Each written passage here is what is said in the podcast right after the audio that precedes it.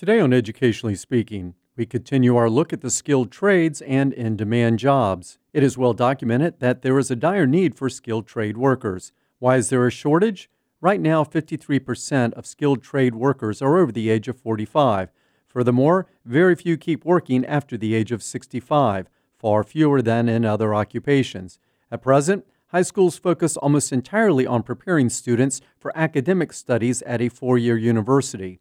Many even claim that this is the result of elitism, that academics hold vocational trades in disdain.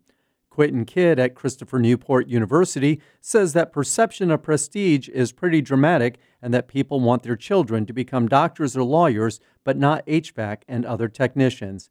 Anne Lassere is an example of a skilled trade worker who, despite a collegiate prep in high school, decided on a career in carpentry. Growing up, it never occurred to me that I could be involved in a trade. Um, that's just not something that girls did or girls were encouraged to do.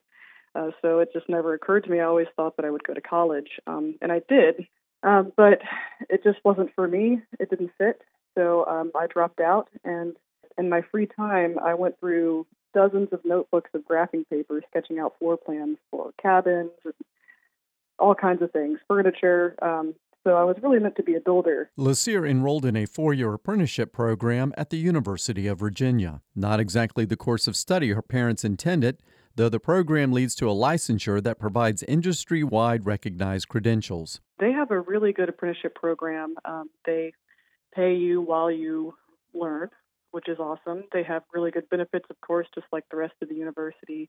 Um, so it's a full time job and it's a four year program you start your first year with um, salary. By the time that you graduate, you are paid as a journeyman. Tomorrow on Educationally Speaking, we continue our feature on Anne Lassere and her journey into the skilled trades. If you want more information about Educationally Speaking and the American Graduate Initiative, go to WHRV.org. For Educationally Speaking, I'm Barry Graham.